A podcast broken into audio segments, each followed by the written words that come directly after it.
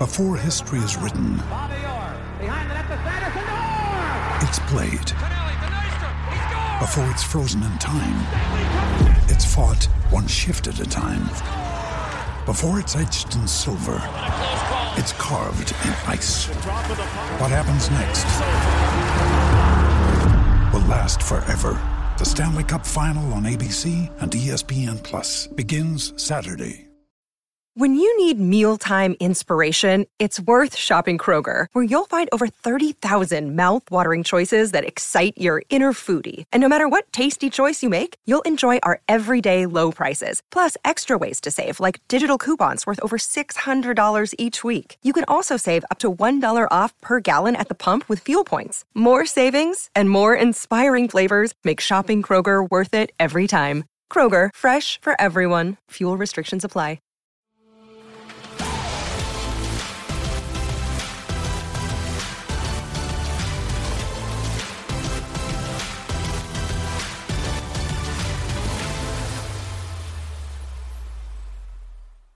What's up, everyone? Welcome to the RotoGrinders weekly preview right here with the Luch and TJ.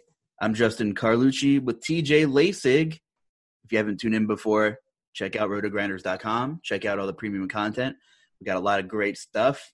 TJ here does a weekly GPP article, among other things. What's up, TJ? What kind of stuff you been doing for RotoGrinders lately? How's it going? Happy to be chatting with you again on this Monday. Yeah, been writing that GPP article every week for RG. Obviously, doing this podcast with you every week. And then we're in a little bit of a break in the, the PGA season right now. So that's kind of nice. Get to focus all my time on football. I know that we'll have NBA starting up again here shortly. So I know you're you're involved heavily in the, the RotoGrinders NBA streets, so the people can look for you there. But we still got a couple couple weekends of football left and a couple good slates, I would say. This this past weekend was was a pretty decent one for me. Also a nice one as a as an Eagles fan. We may have a changing of the guard here with Jalen Hurts getting a win in his first NFL start. Thought that that was exciting to watch.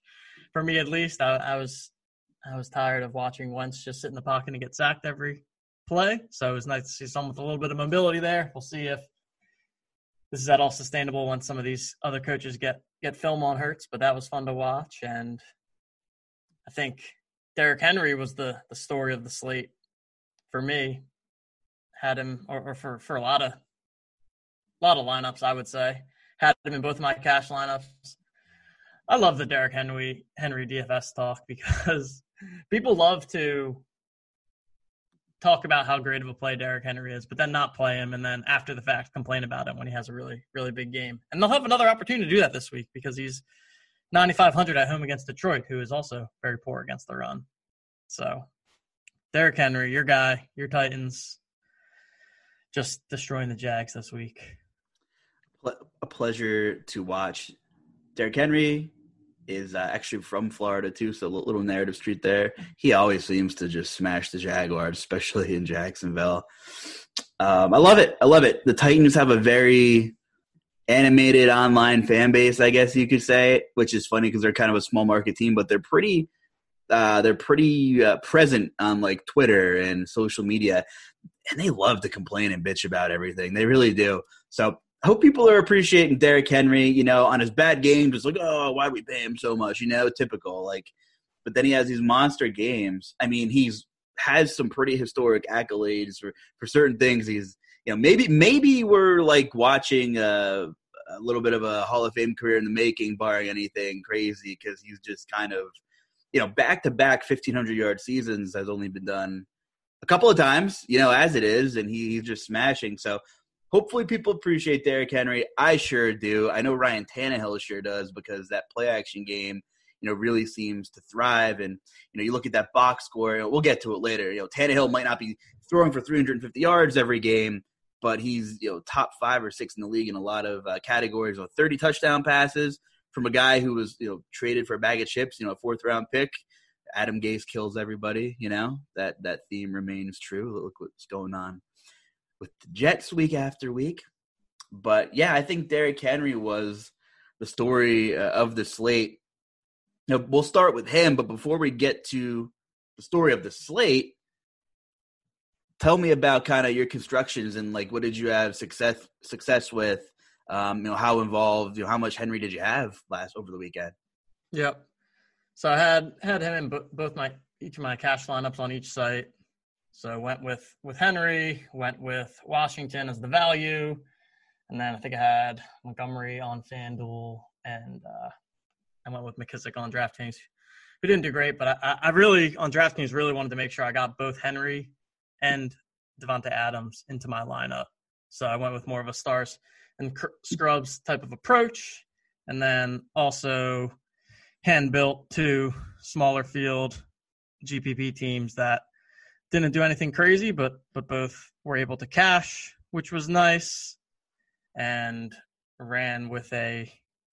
Uh, I actually did not have Derrick Henry in the tournament lineups, but I had a I went with the Patrick Mahomes double stack on FanDuel, so Mahomes, Tyreek, and Kelce, which we talked about on the show last week, was an expensive stack, but I thought that there was enough value to justify it, and it did well enough. It obviously could have done better.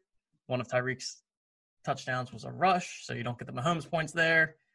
He also Mahomes pretty much just missed him on a one touchdown, which ended up being an interception instead. So they still had a solid performance, but obviously left some upside on the table there. And then on DraftKings, I went with a Green Bay Detroit game stack, which in, in itself wasn't great, but I had I had Montgomery at very low ownership on DraftKings, like 10%. There's another guy that everyone wants to complain about, right? That, oh, he stinks. And then I think it's three weeks in a row now. He's gotten almost 30 DraftKings points. So I'll keep playing him. That's fine by me. I don't care if it doesn't look like he's very good. And it was also kind of tilting because he gets an 80 yard touchdown run on literally the first play that he touches the ball. And then like Chicago's crushing them the whole time, but they decide that it's you know Trubisky's got to throw 40 times instead. I think Montgomery touched the ball six, seven more times the rest of the game, which was a little frustrating. But yeah, it was it was a good good week overall. I thought I I felt like I had a pretty good feel for the slate, and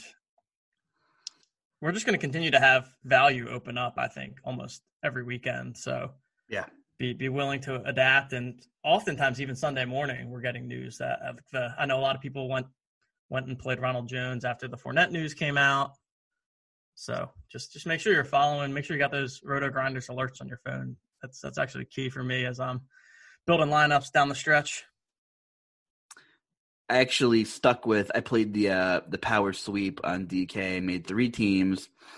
Um, and you know, with with constructions and what you enter, you know, sometimes if I if I really like a stack, um, I'll play a similar stack in all three of my teams and you know try to be a little bit different um, but i couldn't really make up my mind and i kind of was like more torn with the other pieces that I, I figured all the stacks had a good chance to score well so i stuck with a lot of stuff that we talked about in last week's preview pod which you know throughout the week of news doesn't always happen but i also double stacked mahomes with tyreek and Kelce, who we'll get to Kelce soon. Just the historic season he's having. You know, played Washington as my value. You know, had the Dallas defense on that team, um, and I also had T.Y. Hilton as a one-off, who just continues to have this resurgence. Like he found the fountain of youth, and Rivers is actually getting him the ball. And Las Vegas is just pretty, really, really bad defensively. They fired their Chucky fired their defensive coordinator after the game. We saw. So uh, I did run a Mahomes double stack. We talked about. Uh, I did run a Herbert Ekeler Keenan Allen stack, which was disappointing. And as long as Anthony Lynn is the head coach of the Chargers, I really just might stop rostering Justin Herbert and company. I mean, that meltdown of clock management before the half potentially costed you multiple touchdowns in your Charger stack if you played. I I don't understand what happened. I don't know why they're running the ball with the, with the clock running down. You know, uh, I don't, I don't, I don't know anything about what what the hell is going on with Anthony Lynn and the Chargers. If you haven't seen it, if you didn't get to watch the game, look it up. It's all over Twitter. It, it's just crazy. And excuse me, my third team was a Green Bay. You know, Rodgers, Davante Adams, who at this point is just. I mean, you're you're getting a high floor every week, unless it's just a gauntlet of a matchup. I'm I'm pretty sure they're fairly matchup proof, at least for cash games at this point. You know, at least Rodgers is, barring you know whatever Davante Adams price increase was. But I did pair Henry with Adams and Rodgers. This was my best team, and I used Washington for value, which which wasn't very good. Uh, then I just had a bunch of guys that had pedestrian scores with them. You know, I played Curtis Samuel, who was you know kind of popular at 5200. My favorite play on this one, I played the Eagles D for you, 2200. I figured, I figured, you know what? But I really, um, I really was how can I, what's the word I'm looking for? I was gonna bet the money line on the Eagles, and I wimped out. I just thought to myself, Taysom Hill hasn't had to throw the ball yet to win a game. I mean, he had a cake schedule.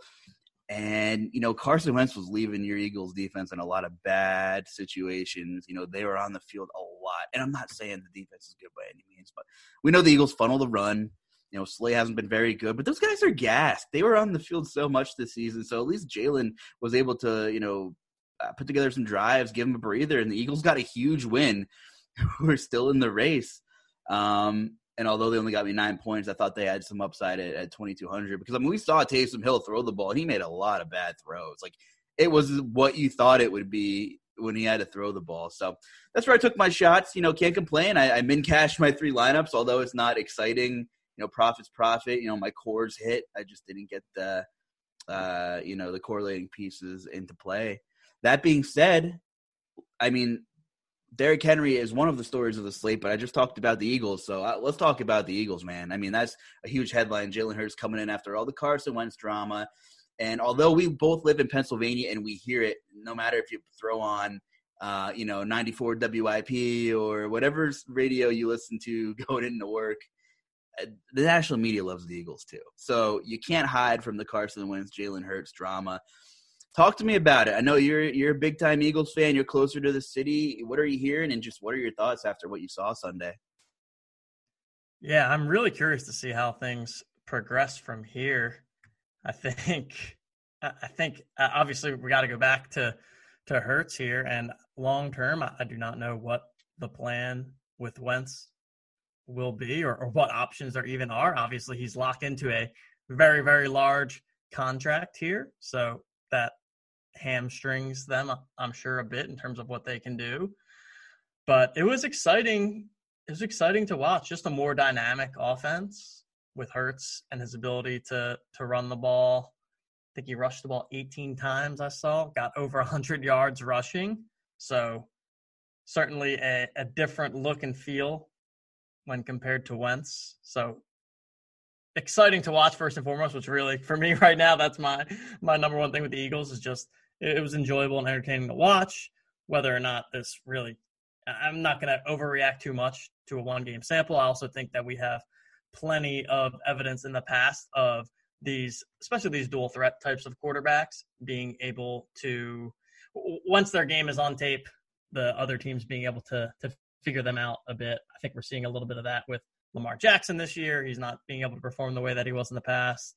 Kyler Murray has regressed, so I don't I don't think it's sustainable for him to continue to run in that way, the way he did this game. But I'm certainly up for it and looking forward to to the next the next game and see how that goes here.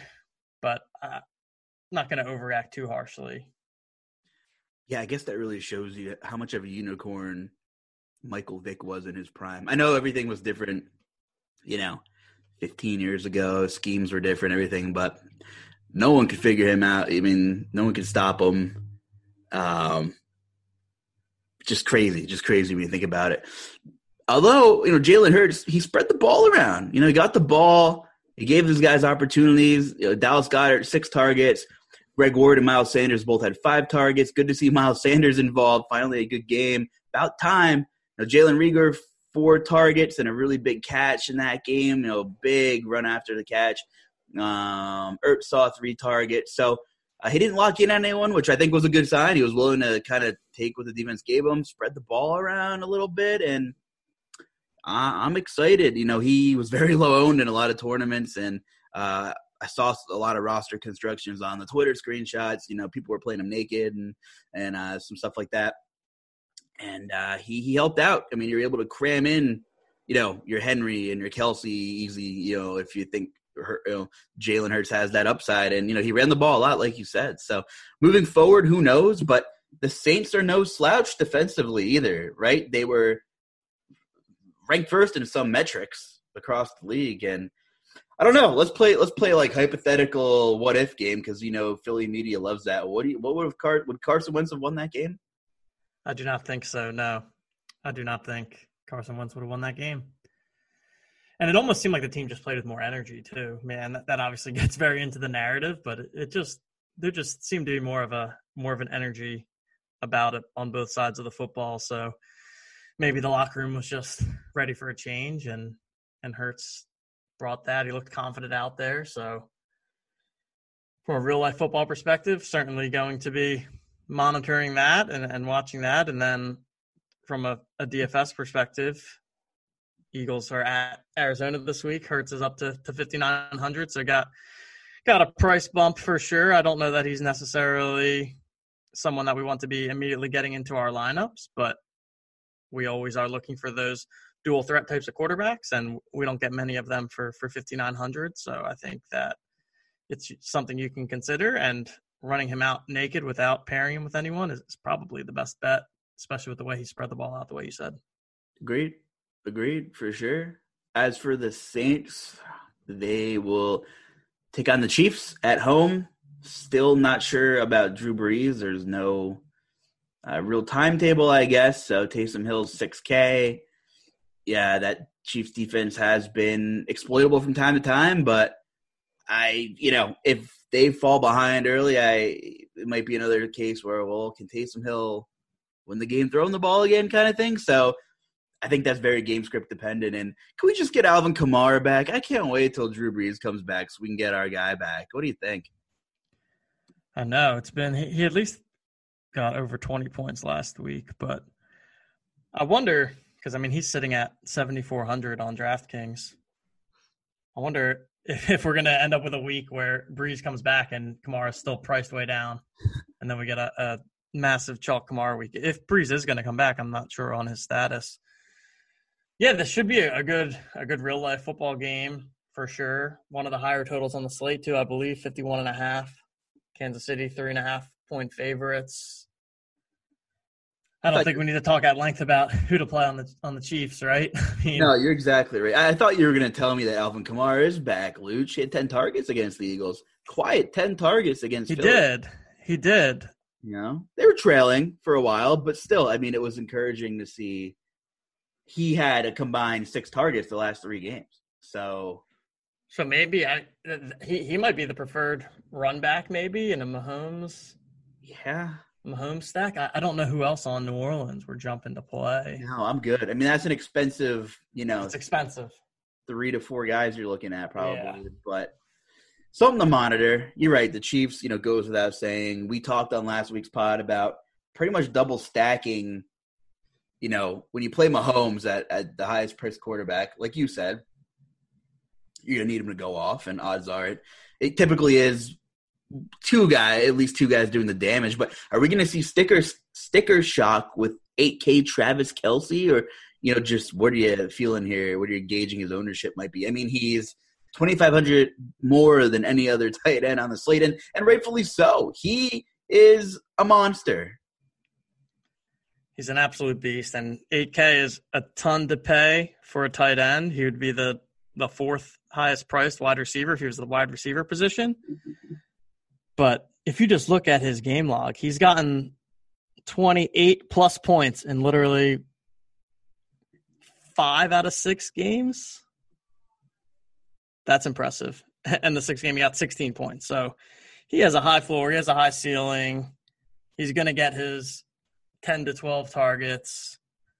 And I think he, he's still certainly well in play at 8K probably makes sense to to pay down at tight end in more of a cash game type of build, just because that's generally the roster construction. But in tournaments, you have to have Kelce on your mind. I think even at that 8K price tag, he's just one of the best raw fantasy, raw point fantasy players at any position. Agreed.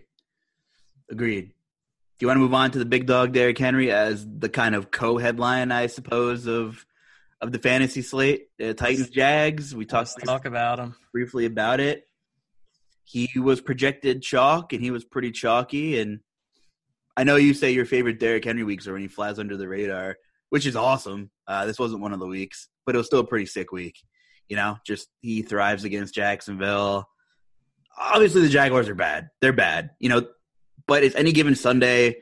They brought the Vikings to overtime the previous week. You know, you just you can't play the he said she said game. You know, he you know, well, the Jaguars brought Minnesota to overtime, so maybe they're legit. You know, it's just such a chess, chess. game of individual matchups and um you know, it's not like MLB. It's like, well, you know, Strasburg's pitching in a pitcher's park. You know, yeah. he's probably gonna shove. Uh, you just, you just, it's so variant. Um, Derrick Henry, ninety five hundred. Are you paying for him? Would you consider paying for him? Definitely. It's really a, a pretty similar spot to it was last week. I'm looking right now. Jacksonville is the third worst against the run in terms of rushing yards allowed, and and Detroit, who he gets this week, is fourth worst. So pretty similar matchup, and Derrick Henry can just do things that that no one else can do. 26 carries, 215 yards, two touchdowns. I think he he ran he rattled off at least three chunk yard run plays of what 30 plus. And while he was somewhat chalky, he was only 20, 25% owned in a lot of contests, which makes sense given the high price tag. But I think that he's somebody that we have to take a look at again this week in such a good matchup. His numbers are ridiculous. I yeah, mean, come crazy. on. You know, three times value for him is, is 28 and a half. And I, there's still people that are like, well, he doesn't catch the ball. He had 17 catches. I, I get it.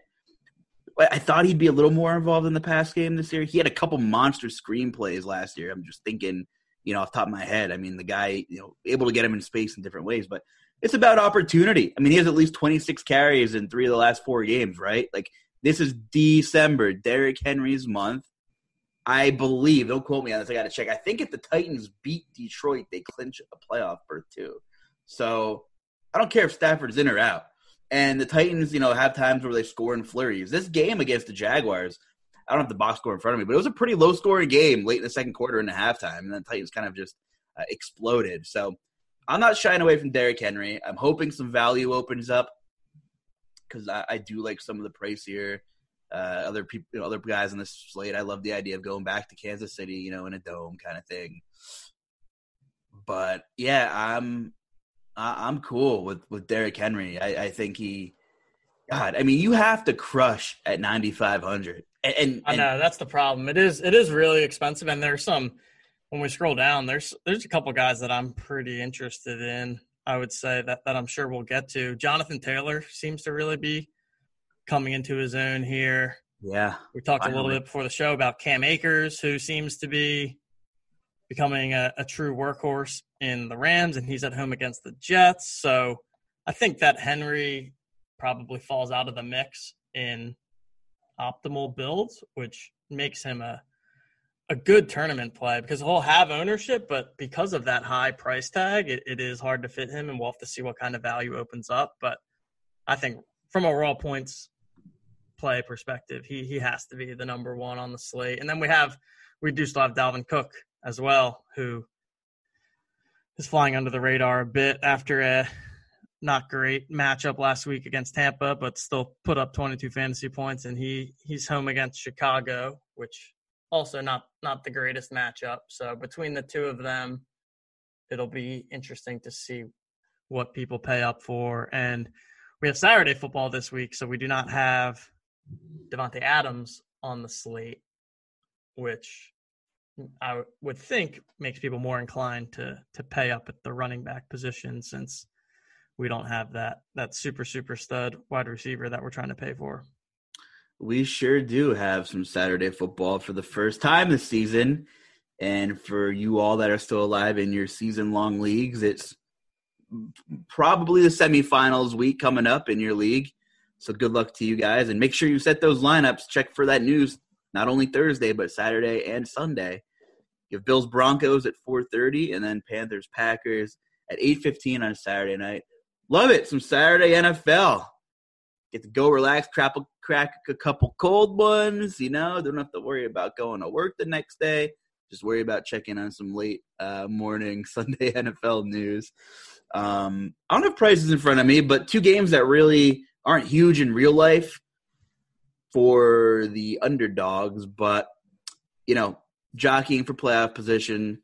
Bills coming off a, a big win, a thumping against Pittsburgh on Sunday Night Football, traveling a mile high. Your boy Josh Allen, is he back in the MVP mix? Is he getting there? I know you got a ticket on him. What are your thoughts about the Bills? And uh, just real quickly, you know, I'm sure there'll be a Saturday slate. I mean, I, I know there's a Saturday slate. I just haven't looked at it. But you know, Broncos defense banged up. Here's Josh Allen. Yeah, I always love Josh Allen. It should be an interesting little two gamer because you'll have Josh Allen and Aaron Rodgers as as two obviously high end quarterbacks that that you can go to.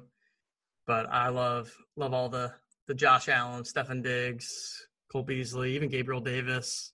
They have a pretty pretty condensed target share among those. Allen, I feel like hasn't been running the, the ball quite as much, but still has that ability to get it done with the legs. So yeah, I, I like the idea on the of the two game slates of just trying to, to run an onslaught of, of stacking one up and hoping that, that one of the games shoots out and one of them maybe underperforms, which I think will be a viable option on this one because they both have similar similar situations, right around 50 point totals, right around touchdown favorites for Green, Green Bay eight and a half, Buffalo six point favorites. So while I think my my boy Josh Allen is likely not going to to be the MVP at the end of the day, I still think that he's he's one of the the better fantasy quarterback options that we have in the league. I'm just looking real quick at the Saturday two game pricing. We won't spend a ton of time on this, but Aaron Rodgers 7800, Josh Allen 7200 on DK, Bridgewater 5200, and Drew Lock who threw four touchdowns on Sunday. It's 5K flat against Buffalo, so should be a tricky little slate. You know, 5K for Drew Lock, probably play in the trailing game script. You know, Buffalo has shown you can they can be exploited through the air a little bit here. And of course, you got you know Rodgers and Josh Allen and Teddy Bridgewater slammed in between them. So that that's kind of fun.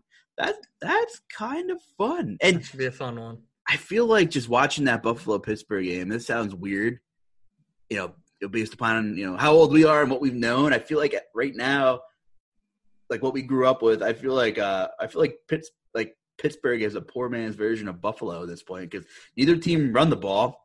They both struggle to run the ball.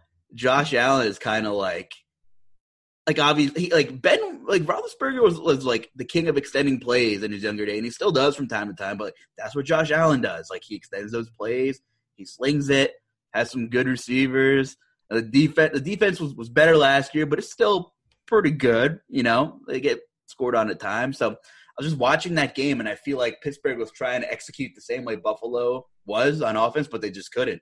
They they just couldn't. And obviously Pittsburgh's defense is very good, but after a slow start, Josh Allen had had no problems. You know, Pittsburgh couldn't sustain drives, and it's going to be a weird stretch to see. You know, down the stretch to see what Pittsburgh's got. You know, they just can't run the ball whatsoever. I know it's a passing league, but eventually you got to. Is is Conner the problem? Is the line the problem? Like, very strange. Very strange here. Yeah, after having watched them in prime time the past couple of weeks. It they just they just don't look like the team that was 11 and 0 or, or whatever they were. So I agree they they seem to have some struggles, and, and Buffalo really took it to them last night. Let's talk about Sunday, main. Let's let's let's talk about some of these games. Uh, we talked about Derrick Henry and the Titans. You know, we can just continue on that really quickly. We don't know Matt Stafford's status, so there's no total, no line in front of me. I don't know if you have anything over there, but um, you know, the Titans are an offensive football team. Hello, it's 2020. It's strange to say, but obviously Henry's in play, and um, AJ Brown is just a guy. You look at his numbers, and you're like, huh. But he has these monster games. You know, caught a crazy flea flicker. He's a YAC monster. You know, th- that came a week after the Corey Davis uh, huge game. So, you know, if you're playing multi lines and Henry's going to be the chalk, I would say if you're not using Tannehill, which is okay, I would you know maybe use one of those Titans receivers as leverage because uh, you know they're more than likely going to put up points, you know, one way or another, especially against a bad defense. So that's kind of my thought there. Detroit side of the ball, not really sure. We need some more news and, and see what's going on there with Matt Stafford. Yeah, agreed there. Always have interest in the Titans just because of that big play ability that guys like Henry, AJ Brown both have. And on the Detroit side, if if Stafford's not good to go, then definitely would not have any interest there. And even if he's in, I don't know that I that I love a ton. Hockenson, probably the best option. He he's been relatively steady, but also at the same time hasn't flashed a crazy ceiling. And Marvin Jones, the other person that you could maybe go to, although I, I fell fell into a bit of that trap this past week using him as the run back option to my Aaron Rodgers stack, and that that did not work out very well. But for me, it's it's mostly Derrick Henry in this spot. I just think it's such a good matchup and potential game script for him. I think he gets 25 plus carries and easily hits the 100 yard bonus and gets in the end zone once or twice. So Derrick Henry, main play for me in this game. Yeah, and we talk about that condensed market share. The Titans are one of those teams where if one of the receivers are affordable, which AJ Brown's getting up there though, we've seen that running back receiver from the same team uh, correlation work out in some lineups. Earlier in the year when Justin Jefferson was much cheaper, you know, you could play Dalvin and him together kind of thing. It's tough to do it with AJ Brown and Henry, but if you found a way to do it on Sunday, if you didn't play an expensive stack, you know, AJ Brown had 27 and a half, I think. Um, and you need teams with condensed target shares and air yards. You know, you, to, you ideally know where the ball's going to go. AJ Brown, 37% of the air yard market share this year. Corey Davis, 34% for the Titans. So, you know, they're combining for over uh, 70% of the Titans' air yard market share. So, you know, you know the opportunity is typically uh, going to be there. Um, and in week 13, when Corey Davis went off against Cleveland, AJ Brown actually had five percent more of their yard market share in that game. So uh, those opportunities are going to be there, uh, and in a game where the Titans need to get a win to clinch a playoff berth, I think there's some leverage there. Now, I don't think it's going to be very hard, and I'm I don't know if I would play Henry at 9,500 with with AJ Brown, but what's Corey Davis? I mean, he's probably around 6K or maybe a little bit cheaper. So I mean, if you're feeling GPPs, um, you know that could be a thing. So it's kind of a guessing game with AJ Brown and Corey Davis, though, right? I mean, typically one of them at least has a respectable floor in, in a Titans game. But yeah, absolutely. So I know I'm looking at Bucks Falcons because it's next on my list, and usually you just think offense, offense, offense. The Falcons are just they're like Jekyll and Hyde. I I don't know how to figure them out. Calvin Ridley played really well. Julio Jones was out killed me in my annual league. Still won, but that kind of sucked not having Julio Jones. So I have to monitor Julio's status uh, moving forward. It's kind of at the point where it's like, well, they're not going to rush to play him, right? Because what's the point? So that's uh interesting game. And you got Tampa Bay, who's right in the thick of things in the NFC hunt. Fifty-one total here. Bucks are five and a half road favorites. TJ.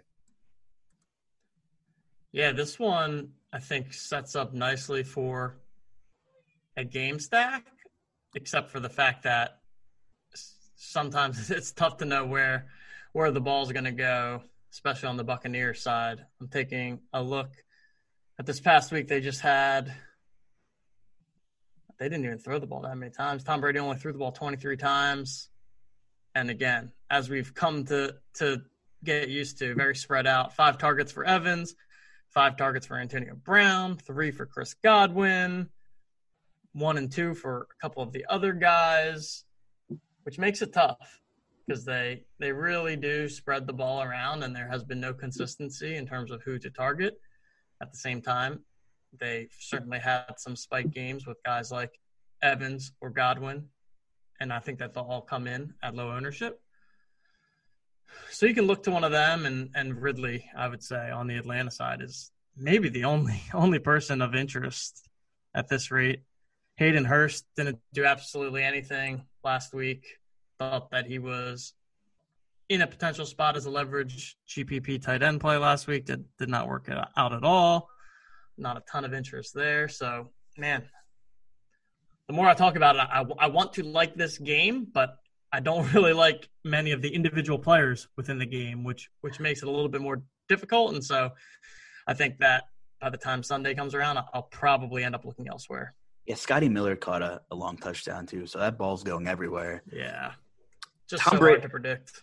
T- yeah, Tom Brady's another victim of Twitter memes and, and everything, and his noodle arm or whatever this year. But guy's thirty touchdowns. He's going to throw for four thousand yards.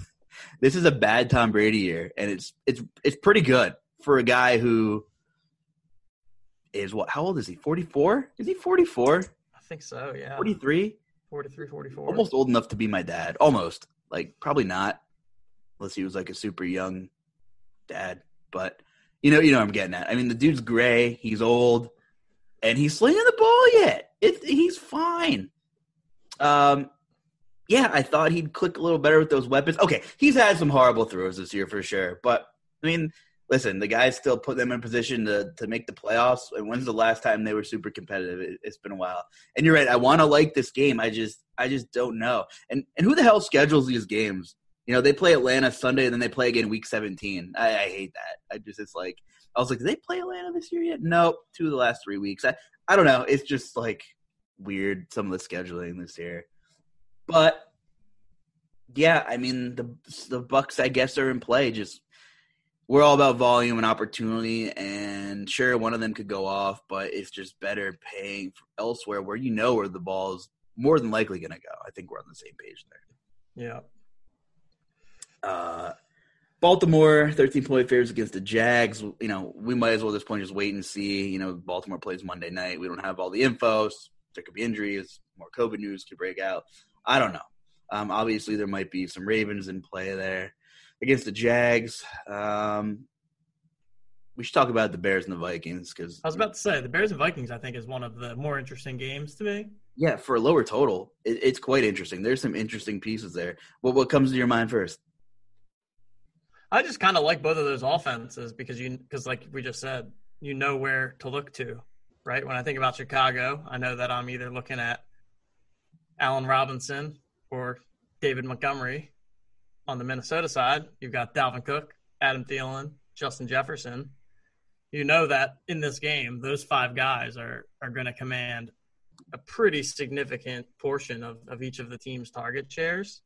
So, for that reason, I think, and I, and I think this game is likely to be a competitive game. Now, yeah, we have two defenses that are are decent enough, so it's not like slam dunk matchups. But I don't know. I, I could see this being a, a sneakier shootout. I think that Trubisky just makes that Bears offense a little bit more dynamic and, and scoring some more points. Things you thought you'd never say. Which is like crazy because my goodness. I mean, it's just you look across the NFL and there there's such a lack of, of good quarterbacks. But he just loves throwing the ball to Allen Robinson. He does. And he does. Allen Robinson is good. So how many targets? Yeah, 13 targets again last week. 13 and two of the last three. You know, it was quietly second on the team the last two weeks. Cole Kmet, 3K flat. Is it finally Cole Kmet season? Of course, Jimmy Graham caught the touchdown, but are we finally seeing Cole Kmet? Let me see. Do we have snaps on Cole Kmet? Let me refresh this here. Anyway, yeah, you're right on Allen Robinson. And yeah, and, seven targets each of the last two games. Yeah, he he's finally here. Finally here. Maybe right? Like I don't know, Jimmy Graham, household name, red zone guy. That's it at this point. That, that's really yeah. it. Um, while I'm looking up Cole Kmet, talk to me about David Montgomery. The Twitter world is vicious. We talked about Tom Brady, people hating on Brady, people complaining about Derrick Henry. People love to hate David Montgomery. Now he's 7K. Who's going to pay 7K for David Montgomery? Are you? I might. I don't know. We'll see how it fits. They do love to hate him. 7K is, is getting a bit a bit up there, but three straight games 27, 27, 28 DraftKings points I already talked about the fact that he only ended up with 11 carries last week, which I still don't know why that that happened. It seemed like they were giving the ball to Cordarrelle Patterson a couple times, which is a little bit annoying. But he also sees work in the pass game. Last three games, four, four, and six targets. So I think he's. I, think you can play him. I think that seven K is is pricey and not ideal, and I, I, but I think you can get him at very low ownership. I like that a lot.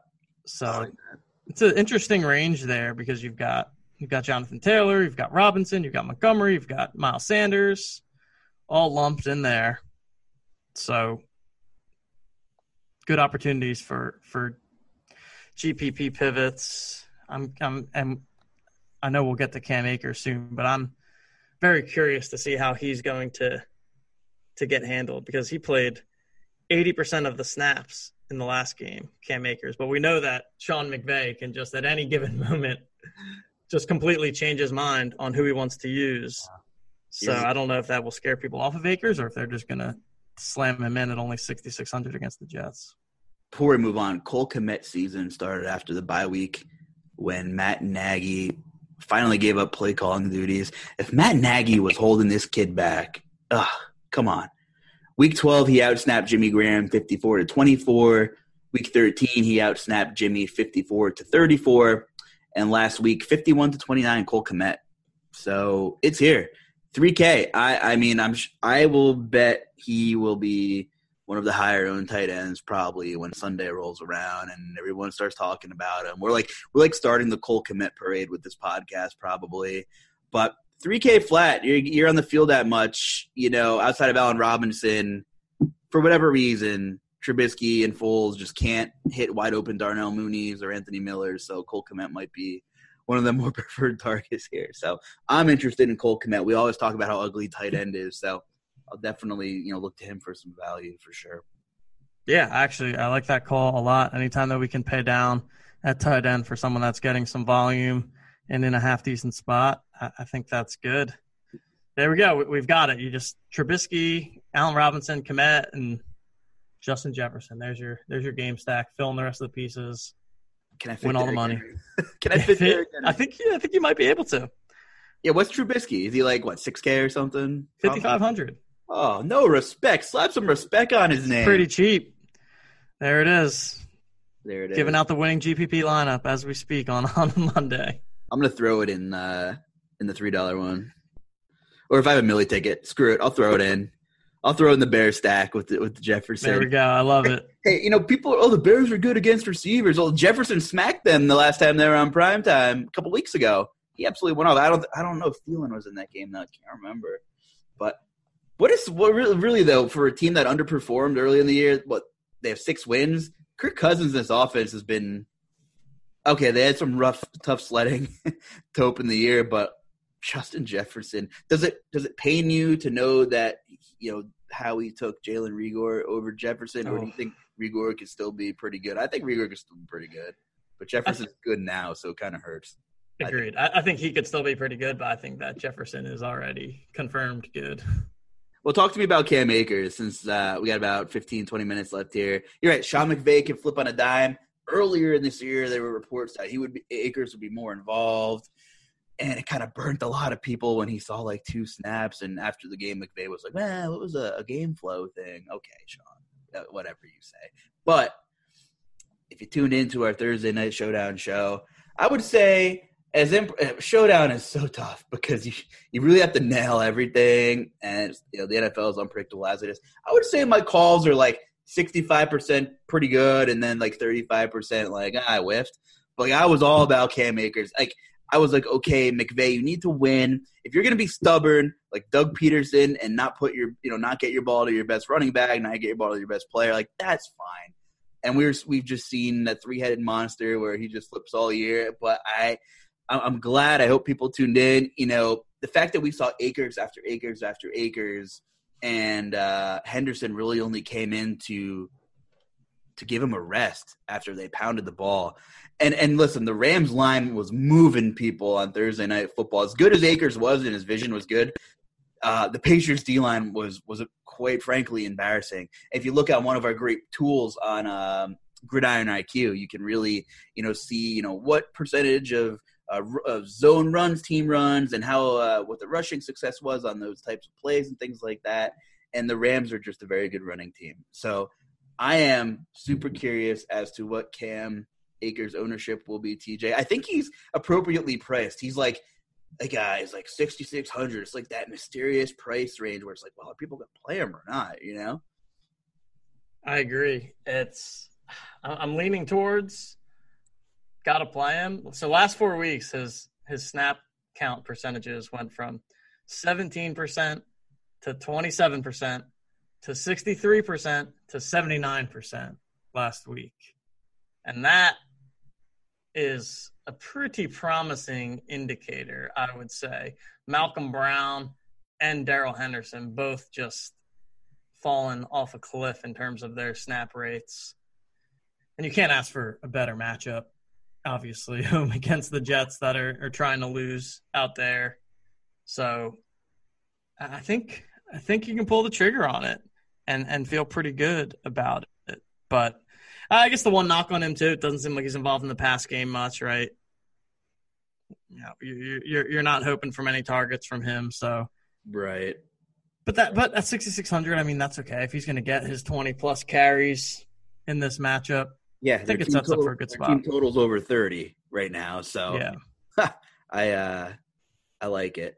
I saw someone tweeted out like, "What's a six-hour plane ride home if you're the Jets?" Like, you know, after you just get the uh, Wait, were, were the Jets at home against Seattle? I want to talk about that because, like, if there was a get right spot for Seattle, it was against the Jets yesterday, and and they got right, and they got right for sure. And yeah, yeah, they were at Seattle. Like, what's a six-hour plane ride home like after you just get the brake speed off you coming home? Like, you know, we're nowhere tanking. For some reason, Adam Gase is still with the team. It's just beyond me. But yeah, Russell Wilson, you know, 200 yards, but he threw four touchdowns. You know, Chris Carson, 76 yards at a touchdown. You know, Metcalf six for sixty and a touchdown. You know, Lockett didn't get any love, but um, does that show you how bad the Jets are? I know this is like a we can't say that. Well, the Seahawks beat the Jets, so like they should come out and and you know be productive over the football team. But that's another game where I feel like maybe there might be a sneaky over. What's the total of that? Football team versus Seahawks game. I think it's like 46 or something like that. I'm seeing 43 and a half. I'm seeing that open at 54 and a half and it's down to 43 and a half. So it got bet down already. Whoa, really? That's a huge swing. It got bet down two points already from what I'm seeing. That's Seattle five point favorites. That's a pretty low total. I don't know. Maybe there's I don't know if there's weather concerns in Washington. If they're gonna be uh, I don't know. Getting some of the, the snow that we think we're getting. I don't know what, what would bet the total down like that so quickly. Could be. I mean, it should be gone by then, though. We're get we're supposed to get knocked here in Pennsylvania on Wednesday, right? I'm seeing like 12 to 18 inches of snow, and, and where I live here, I live between like Philly and the Poconos. Not looking forward to that, but uh, it should be gone by Sunday. I would think. I'm not a meteorologist, yeah, at all. But uh, ugh. So I don't know what's betting that down, but I I do agree with you that that so there's not there's not a lot of clear games. Like a lot of the high totals on this slate are also either one one team's a big favorite or it's like the Atlanta Tampa game where it's a little bit unclear. But Seattle Washington, you've got condensed offenses where on the Seattle side you've got the the Russ Metcalf Lockett, I suppose, although he he's been yeah, he hit another quite average game last week. And then on the football team, you've got McLaurin, typically my, my go to guy there. Logan Thomas, maybe if you're looking to pay down a tight end. So I could see some some mini stack love here in this game. Yeah. Tough couple of weeks for McLaurin, right? Yeah, he hasn't. It's been a, it's been a bit for him. Alex Smith left the game in the second quarter. Don't know what his status is right now. I saw Dwayne Haskins came in, uh, threw the ball 12 times. It seems like McLaurin was a lot more fun with Dwayne Haskins. Love That's Alex correct. Smith. Let's take care of the ball. Let's throw the ball 15 times to J.D. McKissic and Logan Thomas. You know, safe, safe, safe. It's cool, whatever. Love Alex Smith. He should be comeback player of the year, but he made Terry not fun anymore. But uh, we'll see what happens with Alex Smith. I'm not exactly sure if there have been any updates on him. But I actually kind of think I like McLaurin a little more at Haskins because he's maybe a little more willing to take a couple of shots. I mean, we saw the numbers McLaurin was putting up. earlier this year. But uh, also, who knows with Antonio Gibson? I mean, the is he in or is he out? I don't know. Or do we know? Um, I do not know. I do not think we know. Says that Ron Rivera, questionable. Yeah, removed him for precautionary reasons. So definitely worth keeping an eye on. You know, for sure. In that game. Give me another one. What's on? Are we? What transition me to another game here? What's what haven't we covered that? Let, let's do. Want to do Houston Indy? We we I talked about Jonathan Taylor very briefly, but I think that yeah. we should talk on that game because it's got a high total as well. Yeah, 52 and a half. Indy seven point home favorites against the the Texans Texans who are just just falling apart a bit. No more Brandin Cooks. I think that that makes their offense a little bit less dynamic as a whole, but I still think that that there's some upside to this game and that Houston can keep up with Indy and Indy's been a team that has been difficult to predict for a large part of the season, but it seems like it's starting to become the Jonathan Taylor and T.Y. Hilton show in Indianapolis and Jonathan Taylor specifically this this past week, 20 carries, 150 yards, two touchdowns. So I'm interested in in Jonathan Taylor in a pretty good matchup at home against the Texans. Yeah, I'm with you. He's kind of priced a little more accordingly now too, where some people may be like, "Wow, am I, am I is this the time where I play Jonathan Taylor for 7,200?" But I like the matchup, and I think if you're not paying up, up, up for Derrick Henry, and maybe by some chance there's no min price or 5k value i think you're right. I think this mid tier is going to garner uh, quite a bit of ownership. Uh, i love how uh, ty hilton's getting the ball a lot more finally getting right two weeks in a row. I mean he's had some smash matchups though the, you know obviously vegas um, then houston before and he, the houston secondary is bad guys. It's it's really bad so I do like Hilton. On the contrary, I know your boy Michael Pittman. I think you mention him every time we talk about the Colts. He will be minimally, minusculely like one percent. So if you're looking for a little bit of leverage here, you know, two guys in Hilton and, and Taylor that'll carry ownership. It's probably the forgotten guy, Michael Pittman. I mean, do you have any anything on Pittman? What I don't even know what his numbers were last week. What's going on with your boy there? It's not good. I think ever ever since I started mentioning him, he's been terrible. Uh Five targets, two catches, 42 yards. That's not going to do it for us, guys. That's not that's not good enough. He was having games earlier of seven, eight, nine kind of targets, and the last two games, five targets.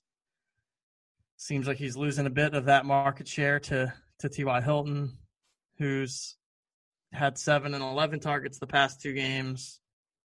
Running the ball more with Taylor generally speaking, they've they've been spreading the ball around. So I'm not going to speak illy of Pittman, but I'm not going to give him a super strong endorsement this week.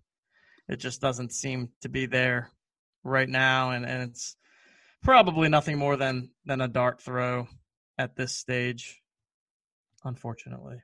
That's fair. I mean, Ty just got like brought back from the dead the last two weeks. So I don't know. It happened once. Fool me once, shame on you. Fool me twice. I mean, in another favorable matchup where it might not be a blowout because I don't know how good the Colts are. I still don't know. We're like almost through the season, and I, I don't know. Obviously, Houston's really struggling. You know, when Chad Hansen's relevant in fantasy football, you know, uh, you know what? He is. He is kind of relevant. He. he I was actually looking at him. He had. I played what? him. I played him in one of my tournament lineups. What's he? Seven targets. Seven targets. At forty two hundred on DraftKings. We know you they could, can't run the ball. you could look. I could see him being a guy that pops as the as a lower priced cash game type of wide receiver. Which this is a note to myself. Every single week, some scrub Jets wide receiver shows up as like the must play cash game wide receiver, mm. like Breshad Perriman, like literally like 70% owned in cash games last week. Mental note to myself to stop playing these Jets receivers in cash. They never get more than 10 points ever, and they're not going to. So I'd rather play someone like Chad Hansen, who is at least in an offense that has a chance to score some points and therefore score some fantasy points. So that's my. But yeah, at a first look of cheaper punt wide receivers, he he definitely, I think, deserves some consideration. He he out targeted Coutee, who I think only had three targets last week. Yeah, and Keke tore up the Colts a couple weeks ago. Had a big sixty yard catch though in that game too, but I, I, will. I'm not like going out of my way to play either Hansen or or Keke, but they're going to throw the ball. They can't run. They haven't been able to run the ball all year. I don't think that's going to change, especially against Darius Leonard in that front seven. So, I mean, if I land on one of them, uh, I'll I'll probably be okay with it, right? Like there's upside there a little bit for those prices. Um, so I'm with you. I'm with you. I think you can. I mean, I think you can kind of still play Deshaun Watson too. Yeah, and I think he'll be Why not? very much so under owned, right? Yeah, he'll be he'll be under owned. He was under owned last week, but I, I still think you can go to Deshaun Watson, even though it's not going to look good on paper because they're they don't have a high team total or whatever. He's still one of the the more dynamic quarterbacks and makes for a pretty easy stack, right? You can go right him, Coutee, and Hansen, and then run it back with with Taylor or Hilton, and have yourself a little pretty cheap game stack there and then fit in your your other pieces around it. So th- I think there's some some fantasy goodness in this game that we can. There could be a few different ways. GPPs. Yeah, I kind of tell myself like if it looks good on paper, it should be a cash lineup. Uh, that's kind of what I remind myself. If I like it too much, then it's probably not unique enough, or there might not be enough upside.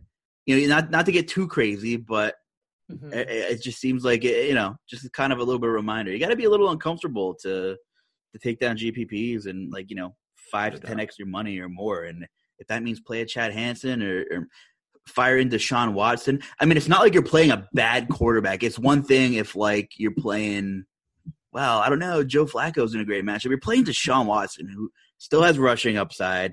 The Colts may not be as good defensively in the back end as we say they are. Um, you know, Houston was at Chicago, who's pretty good against wide receivers. I, I don't know. Maybe obviously first game without Cooks and Fuller. It, it, that really sucks. That hurts. But I like that call. I like the Watson call for GPPs, and you know you pair him with Keke or Hansen, right? You're gonna have some money to spend elsewhere. So I think that's also really interesting. You know what else is interesting? If you're looking for a couple stocking stuffers, Manscaped has a bunch of good products. TJ, love their products. Let's see if I can get through telling you about some of them with a straight face. But for, for example, the crop preserver ball deodorant, it says the name speaks for itself, and it certainly does. It certainly does. The crop mop ball wipes, you never know when an opportunity strikes, so you should always be prepared. They also have foot deodorant, which is crazy. I mean, that might be a popular thing with with the athletes. I'm not an athlete anymore. I am certainly washed up. My my days my days are done. But if you got stinky feet the foot duster, foot deodorant is is some high quality stuff. Let me tell you. Anyway, seriously, Manscaped is the real deal. Great Christmas presents. You know, good bro present. Go over there to manscaped.com with promo code ROTO. That's R O T O. Go get 20% off and free shipping. Happy holidays. Get on over there, manscaped.com, promo code R O T O. 20% off and free shipping. You never know when you need the foot duster foot deodorant. Maybe it can help out with Philip Rivers turf toe. I don't know. Is Carson Wentz going to go play with play with Frank Reich next year or what? I mean, they're on the hook for a lot of money with their quarterbacks, but saw, what do you think? I saw someone tweet that. Uh, it's a, it was an interesting thought. He's got, yeah, it's going to be quite the offseason, I think, for the Eagles because they're gonna have to figure something out. You can't just have the multi multi millionaire quarterback sitting on the bench. I think Wentz could be fixed. I, I, I, what do I know? But like, it's just been so bizarre. I don't know. I don't know. I mean, the Colts have he got he's got to go somewhere. Well, I don't know if we'll have a choice where he goes, but if he does, he needs an offensive line. The Colts have it, right? I don't know. We'll see. He definitely needs that because he does not does not make the decisions quick enough. It's almost time to get out of here. So I know we didn't cover every game, but we hit on a lot of big things. I don't know who we're going to see a quarterback for the Patriots is one thing I wanted to mention. A very low total game. very low total game. Um, potential for some turnovers, maybe if Stidham plays, and even if Cam plays, he's looked pretty bad. So, um, you know, I'm hu- always hunting for turnovers. Do you have any read or did you hear anything on if Stidham's going to be the guy? Maybe we saw the last time we've we'll see Cam Newton play uh, start an NFL game. Maybe I've not heard anything, but I'm also not interested in this game no matter what. 41 total. That's one of the lower ones it's bad. we've seen. It's really it's bad. just it's just going to be a bad game. And there's not really a lot to love on either team. Is DeAndre Hopkins Yeah. back? I want to, as an Eagles fan, I know we talked about Hurts, like they're playing the Cardinals over in Arizona. Hopkins saw 24 targets the last two games. I'm not super interested in Kyler, but I'm definitely interested in Hopkins. Yeah. I think he'll continue to go over or sorry, under owned. He's sitting right at 7900. So yeah, that's a good that's a good option there. He's he's I mean, he wasn't even that bad for a while where he was supposedly bad, but he's back to seeing those double digit targets after two weeks of seven and eight. So I think Hopkins is a a good call there and should come in certainly under ten percent owned. Probably my favorite piece from from that squad. Agreed, agreed. Christian Kirk, you know, has his multi-touchdown days every now and then. I, it's just been a while. It's been a while, and I I know you mentioned Kyler earlier. I just don't know if he's right. Like he's just not rushing the ball. Did he run against the Giants? I'm, I'm gonna quick look. That's the last thing I want to look at. Then I'll shut up and let all you go. Oh, okay, 13. He ran 13. 13 times.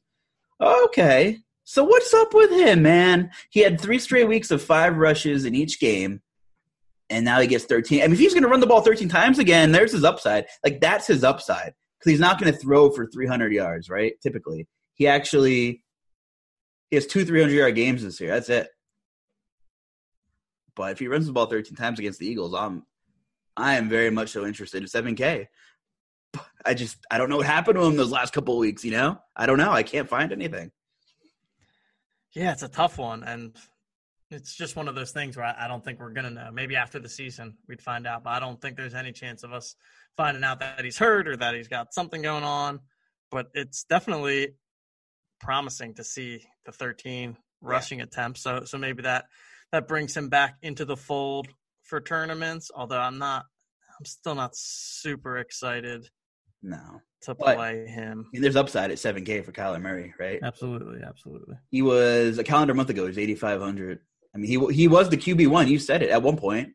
Um, Yeah, for almost the first half of the season, I would say. He There's another GPP. 30 points every game. another GPP candidate for you. I mean, I'm sure he'll garner a little bit of ownership, but there's a lot of guys in play this week, and uh, you know he didn't exactly lay up the the box score against the Giants, but it was just good to see him run 13 times. So, all right, all right, enough of me blabbering here. Let's get out of here. TJ, anything else before we pack up for the night? Not much else. Good luck to everyone that advanced to semifinals of their their respective season long home leagues. Hopefully we get some some league champions out there. I'll be sweating a final season long via Mark Andrews tonight in the Monday night game. Need him to score 14 points. Not likely, but possible. So you never know. He's good for those once in a while. The two touchdown, 30 yard games, you know. Exactly. That's all. That's all. That's all we need. Give TJ a follow on Twitter at TJL5124. Look me up at the J Carlucci. Feel free to hit us up. Any questions? We'll try to point you in the right direction. We're always here to help out. Check out RotoGrinders and all of our, our premium shows. Great articles. Premium content is awesome. Uh, honestly, just for the projected ownership, Chris Tremino and company do a fantastic job. That that's worth the price right there. And then you get a billion other uh, reasons to have it. Amazing articles, premium shows, and a bunch of good free shows too. Just come on, check us out, rotogrinders.com. So for TJ Lasig and the rest of the RotoGrinders team, I'm Justin Carlucci. Have a great day and good luck.